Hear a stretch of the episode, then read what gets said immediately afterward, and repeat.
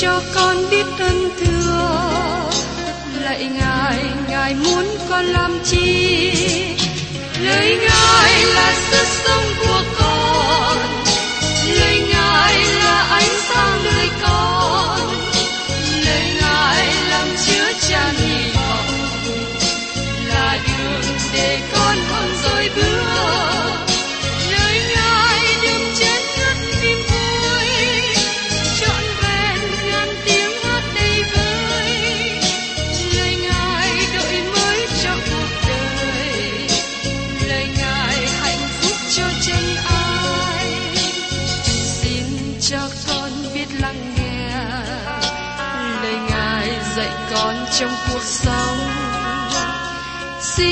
cho con biết lắng nghe.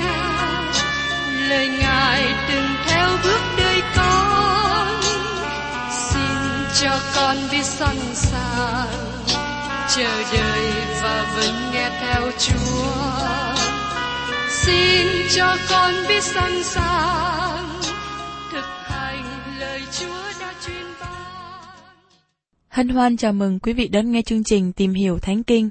Đây là một chương trình học kinh thánh liên tục và hệ thống trong thời gian 5 năm. Chúng ta sẽ lần lượt khảo sát từ sáng thế ký cho đến khải huyền. Mục sư tiến sĩ McGee là người được Chúa dùng để sáng lập và thực hiện chương trình này. Ông tin rằng lời của Đức Chúa Trời có khả năng đáp ứng mọi nhu cầu cho tất cả mọi người trên thế giới, không phân biệt chủng tộc, văn hóa, trình độ tuổi tác hay phái tính. Ước mong quý vị theo dõi liên tục và giới thiệu cho thân nhân bạn hữu cùng đón nghe. Kính chào quý vị và các bạn. Trong chương trình tìm hiểu Thánh Kinh trước đây, tôi đã cùng với các bạn tìm hiểu về phần đầu của Colosse đoạn 2. Trong 15 câu đầu của Colosse đoạn 2, chúng ta đã thấy Đấng Christ là câu trả lời cho triết học, và phần còn lại của đoạn 2 chỉ cho chúng ta Đấng Christ là câu trả lời cho lễ nghi. Câu trả lời cho triết học là cho tư tưởng, và câu trả lời cho lễ nghi là cho tấm lòng. Có năm điều sai lầm mà nó đưa hội thánh Colosse ở trong sự nguy hiểm và Phaolô cố gắng giải quyết trong đoạn 2 này. Đó là Thứ nhất, các lời dỗ dành quyến rũ từ câu 4 đến câu 7. Thứ hai, triết học con người từ câu 8 đến câu 13. Thứ ba, luật pháp từ câu 14 đến 17. Và thứ tư, sự quyền bí của tôn giáo câu 18 và 19. Và thứ năm, sự khổ tu, chế dục từ câu 20 đến 23. Hôm nay, mời các bạn cùng với tôi tìm hiểu đến phần kế tiếp của Colosse đoạn 2. Xin chúng ta xem ở trong Colosse đoạn 2 câu 9. Vì sự đầy dẫy của bản tánh Đức Chúa Trời thải điều ở trong đấng Christ như có hình. Trong Chúa Giêsu có đầy dẫy bản tánh Đức Chúa Trời. Đây là lời xác nhận rõ ràng nhất về thần tánh của Chúa Giêsu. Không có một nơi nào mạnh mẽ và rõ ràng hơn tại đây. Sự đầy dẫy của bản tánh Đức Chúa Trời thải điều ở trong đấng ấy như có hình. Không phải chỉ có 99.50%, nhưng là 100%. Hay nói một cách rõ hơn, chính Chúa Giêsu là Đức Chúa Trời. Ngài đã đến thế gian để bày tỏ về Đức Chúa Trời. Và trong Colosse đoạn 2 câu 10, Phaolô nói tiếp: Anh em lại nhờ Ngài mà có được sự đầy dẫy mọi sự, vì Ngài là đầu của mọi quyền cai trị và mọi thế lực. Anh em lại nhờ Ngài mà có đầy dẫy mọi sự. Các bạn có sẵn sàng trong hành trình sự sống với Chúa Giêsu không? Bất cứ điều gì các bạn cần trong hành trình sự sống, các bạn sẽ tìm được trong Ngài. Đây là nơi chúng ta nói rằng Đấng Christ là câu trả lời. Câu hỏi của các bạn là gì? Các bạn cần điều gì hiện nay? Các bạn có bị kéo khỏi bởi triết học con người không? Xin hãy quay trở lại với Đấng Christ. Các bạn có bị kéo khỏi bởi những lời dỗ dành quyến rũ không? các bạn có đang bị kéo khỏi bởi hệ thống và truyền thống của con người không? Xin các bạn hãy quay trở về với Đấng Christ. Và trong Colosse đoạn 2 câu 11, Phaolô nói tiếp: Anh em cũng chịu cắt bì trong Ngài, không phải phép cắt bì bởi tay người ta làm ra, nhưng là phép cắt bì của Đấng Christ, là lột bỏ tánh xác thịt của chúng ta. Phaolô đang nói với họ hãy bỏ đi những gì bên ngoài. Phép cắt bì thật là sự sanh lại mới. Ông giải thích điều này trong Galati đoạn 6 câu 15. Vì điều yếu cần chẳng phải sự chịu cắt bi, hay là sự chẳng chịu cắt bi, bèn là trở nên người mới. Chúng ta trở thành người mới khi các bạn và tôi đến với Đấng Christ và tin cậy Ngài lại cứu Chúa của chúng ta. Chúng ta yên nghỉ trong Ngài, chúng ta hợp nhất với Ngài. Và trong Colosse đoạn 2 câu 12. Anh em đã bởi phép bắp tem được chung với Ngài, thì cũng được sống lại với Ngài bởi đức tin trong quyền phép Đức Chúa Trời là đấng đã khiến Ngài từ kẻ chết sống lại. Sự chết và sự phục sinh của Đấng Christ là dữ kiện lịch sử. Khi Đấng Christ chết, các bạn và tôi chết với Ngài. Ngài chết thế chỗ cho chúng ta. Và khi Chúa Giêsu sống lại, chúng ta được sống lại với Ngài. Và giờ đây, chúng ta liên hiệp với Đấng Christ hàng sống. Đó là điều quan trọng chúng ta cần thấy. Chúng ta liên hiệp với Đấng Christ hàng sống. Việc thật là quan trọng để giữ trong tâm trí rằng không có một lễ nghi ngạo bên ngoài có thể đem chúng ta đến với Đấng Christ. Vấn đề là chúng ta có được tái sanh hay chưa? Chúng ta có thật sự biết Chúa Giêsu Christ là cứu Chúa chưa? Nếu chúng ta biết Ngài, chúng ta được liên hiệp với Ngài. Liên hiệp với Đấng Christ là lột bỏ tánh xác thịt của chúng ta bởi phép cắt bì của Đấng Christ. Bởi lễ bắp tem chúng ta được liên hiệp với Đấng Christ, nhưng chúng ta cũng sống lại với Ngài. Chúng ta liên hiệp với Đấng Christ hàng sống. Phaolô nói rằng, thì cũng được sống lại với Ngài bởi đức tin trong quyền phép Đức Chúa Trời. Sự cứu rỗi được hoàn tất bởi quyền năng phục sinh từ Đức Chúa Trời. Nó không phải là một số triết lý, không bởi sự quảng bá, nó không phải là một hệ thống nhỏ nào đó, và cũng không bởi do một khoa học nào đó sẽ đem các bạn đến năng lực sống của Đức Chúa Trời. Và trong Colosse đoạn 2 câu 13, Phaolô nói tiếp: Khi anh em đã chết bởi tội lỗi mình và sự xác thịt mình không chịu cắt bi, thì Đức Chúa Trời đã khiến anh em sống lại với Đấng Christ, thì đã tha thứ hết mọi tội chúng ta. Sự cứu rỗi không phải là một việc cải sửa bản tính xác thịt, nó là một sự chuyển đổi bản tính mới.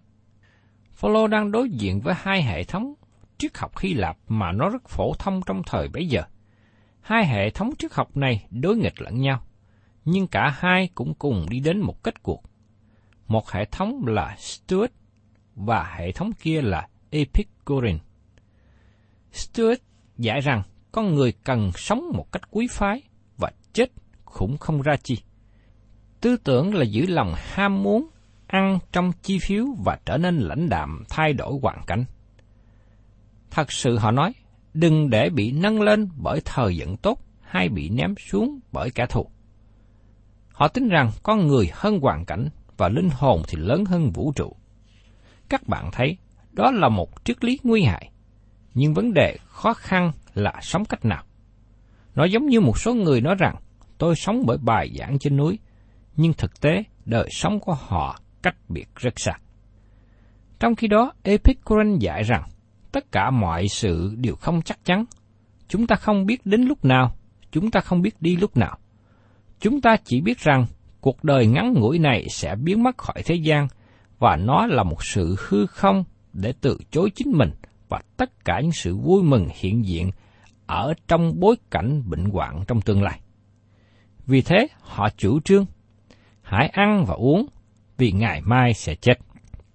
Một điều đáng chú ý khi nhìn cả hai hệ thống này đều cố gắng giải quyết vấn đề liên hệ đến thể xác. Đó là bản tánh cũ và các bạn và tôi có. Nó không phải chỉ là thịt và xương.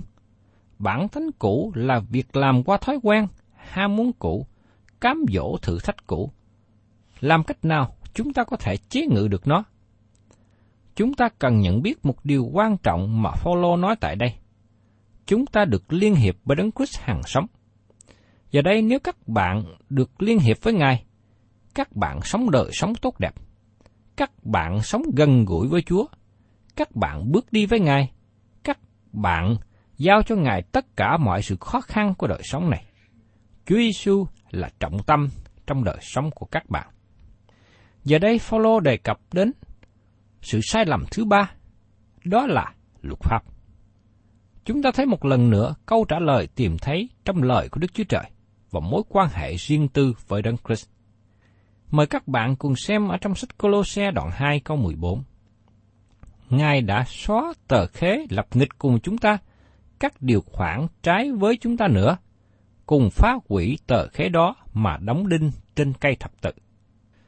Ngài đã xóa tờ khế nghịch cùng chúng ta, cùng các điều khoản trái với chúng ta nữa. Bản tính sắc thịt cũ của chúng ta đã bị đoán phạt. Khi Đấng Christ chết, Ngài chết cho các bạn và tôi. Ngài trả án phạt tội lỗi của chúng ta. Khi Chúa Giêsu chết, người ta viết một tấm bảng đề trên đầu Ngài. Giêsu người Nazareth là vua dân Juda. Ngài bị kết án công khai với những lý do cho rằng Ngài phản nghịch. Chỉ nhiên, điều này không đúng sự thật, nhưng đó là cáo trạng chống lại Ngài. Khi dân chúng đứng xung quanh đọc tấm bản đó, họ nghĩ rằng Chúa Giêsu không trung thành với hoàng đế Caesar và muốn tự lập mình lên làm vua. Đối với họ, đó là lý do mà Chúa Giêsu chịu chết trên cây thập tự. Nhưng khi Đức Chúa Trời nhìn thấy thập tự giá, Ngài thấy đó là một bàn thờ, nơi mà chiên con của Đức Chúa Trời được dâng lên để cất tội lỗi của thế gian. Đức Chúa Trời cũng thấy một chữ viết khác nữa ở phía trên chữ chiếc của con người.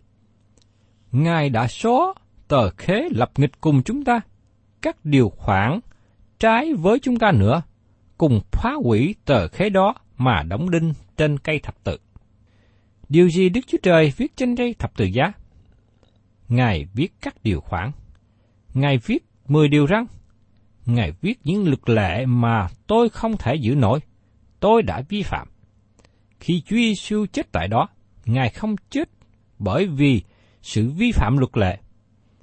Vì Chúa Giêsu là đấng vô tội.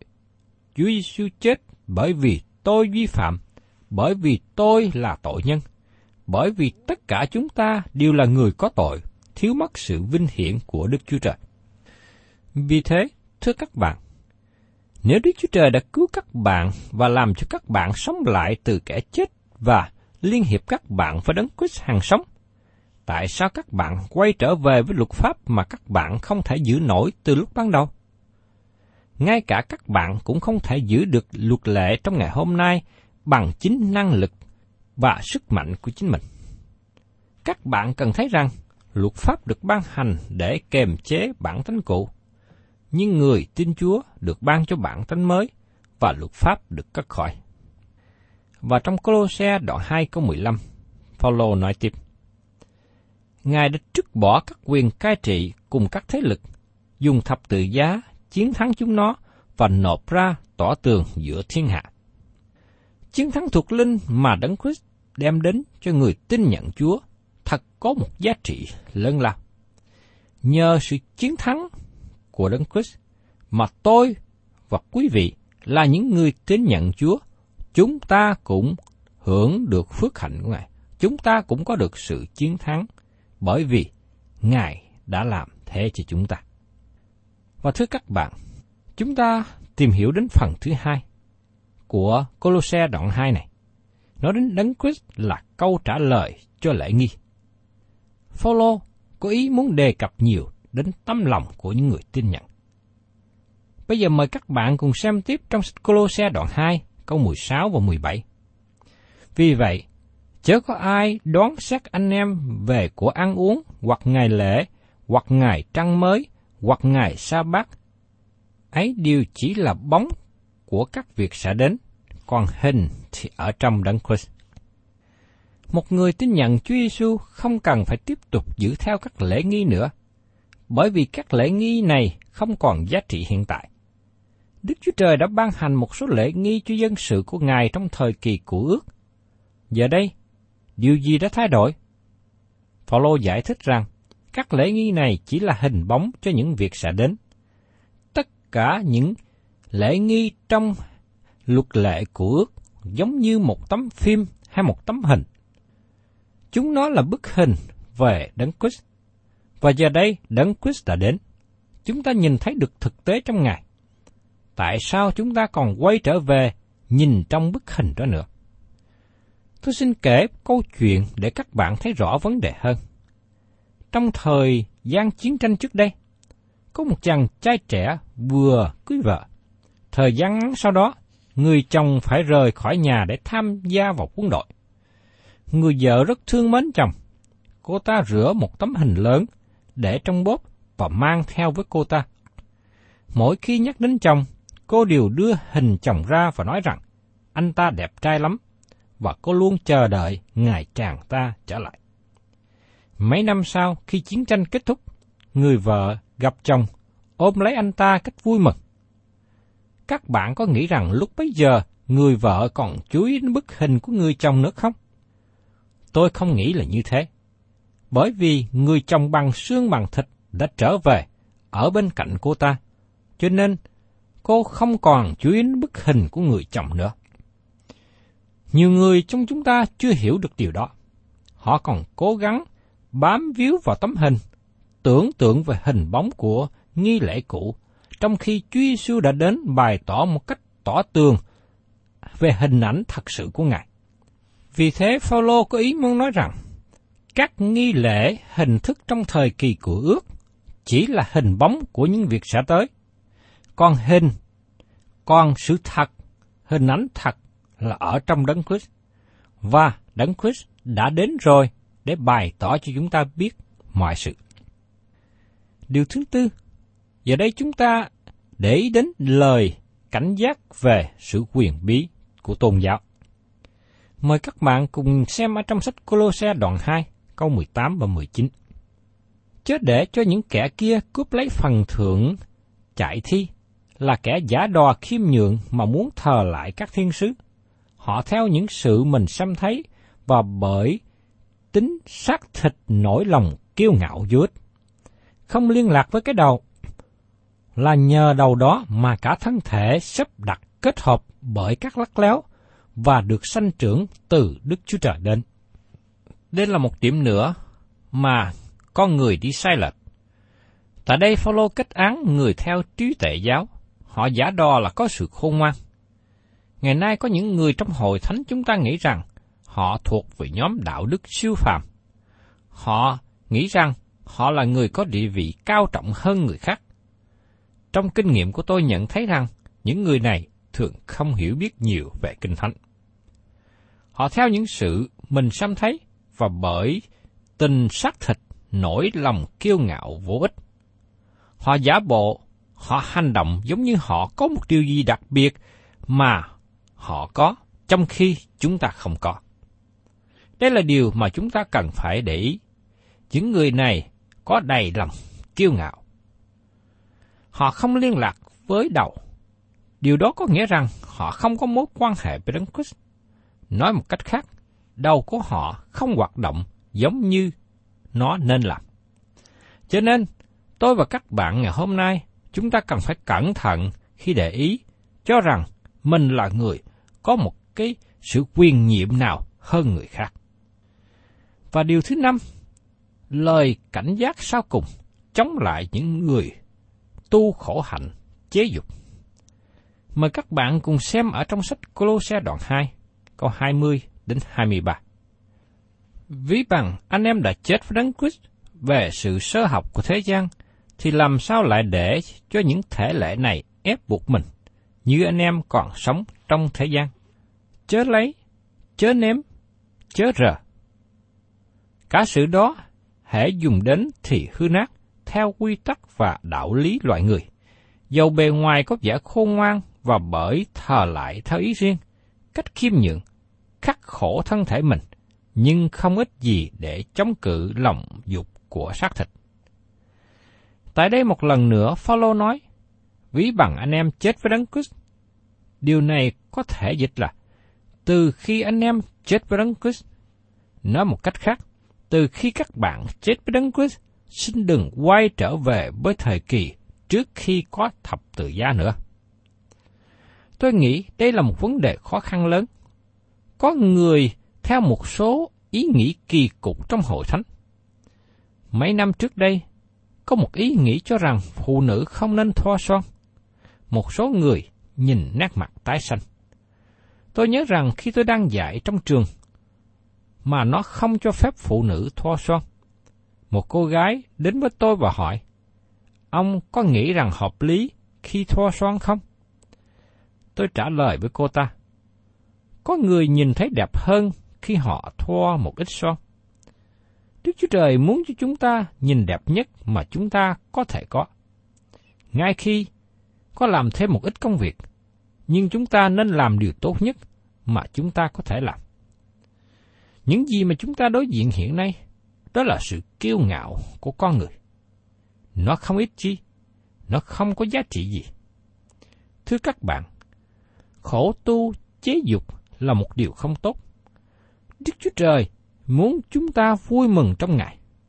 Đấng Christ muốn chúng ta trở nên gần gũi với Ngài. Vì thế, thưa các bạn, các bạn phải bước đi với Ngài. Các bạn cần có những thì giờ vui vẻ ở trong Ngài. Một điều mà Phaolô đã nói ở trong sách Galati mà chúng ta đã có dịp tìm hiểu trước đây.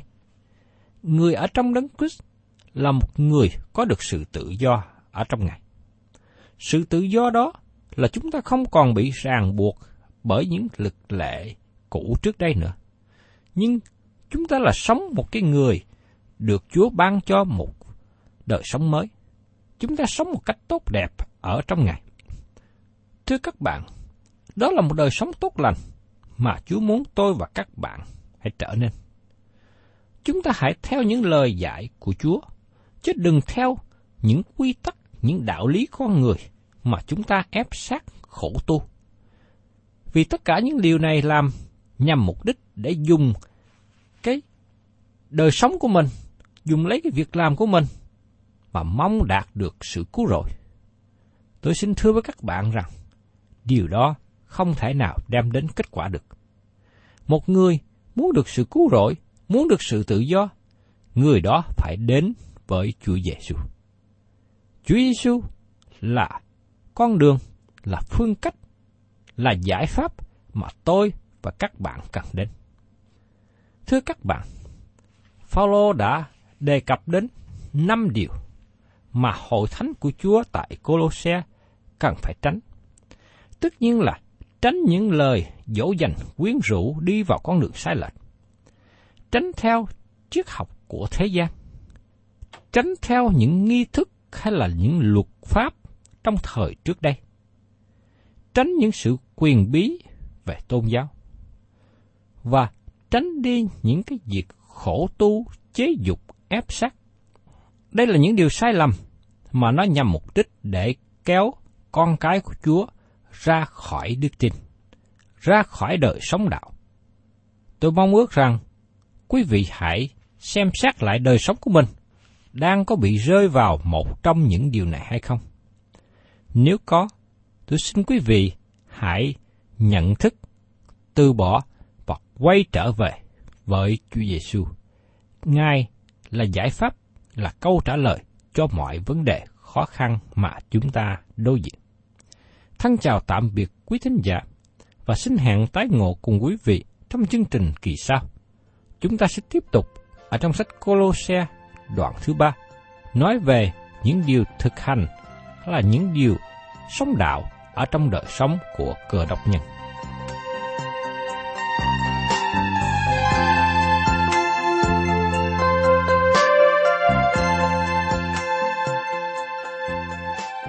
Cảm ơn quý vị đã đón nghe chương trình Tìm hiểu Thánh Kinh. Nếu quý vị muốn có loạt bài này, xin liên lạc với chúng tôi theo địa chỉ sẽ được đọc vào cuối chương trình. Kính chào quý thính giả.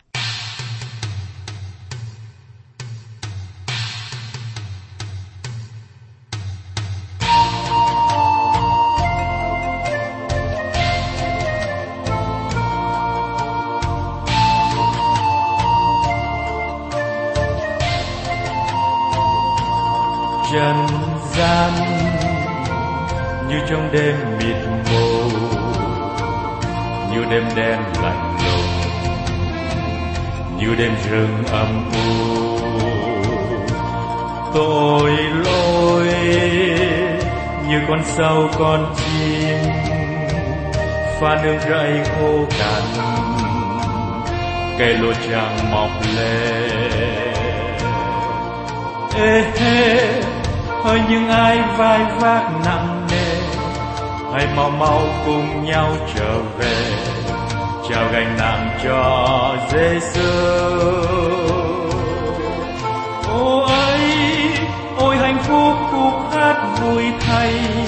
Chim tung cánh bay vút trên mây. Lời người ca Giêsu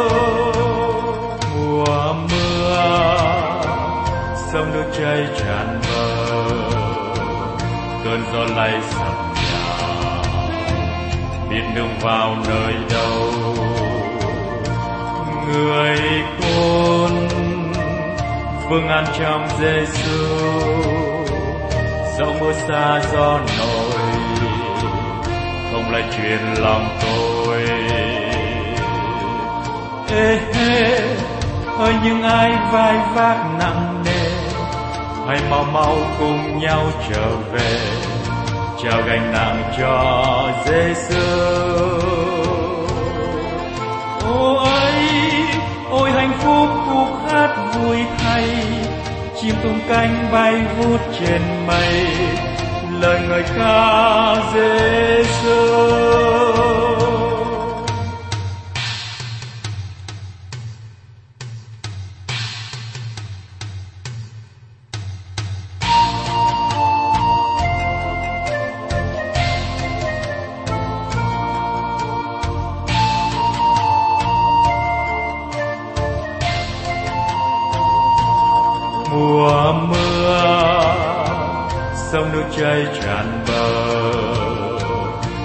cơn sầm lay nhà biết đường vào nơi đâu,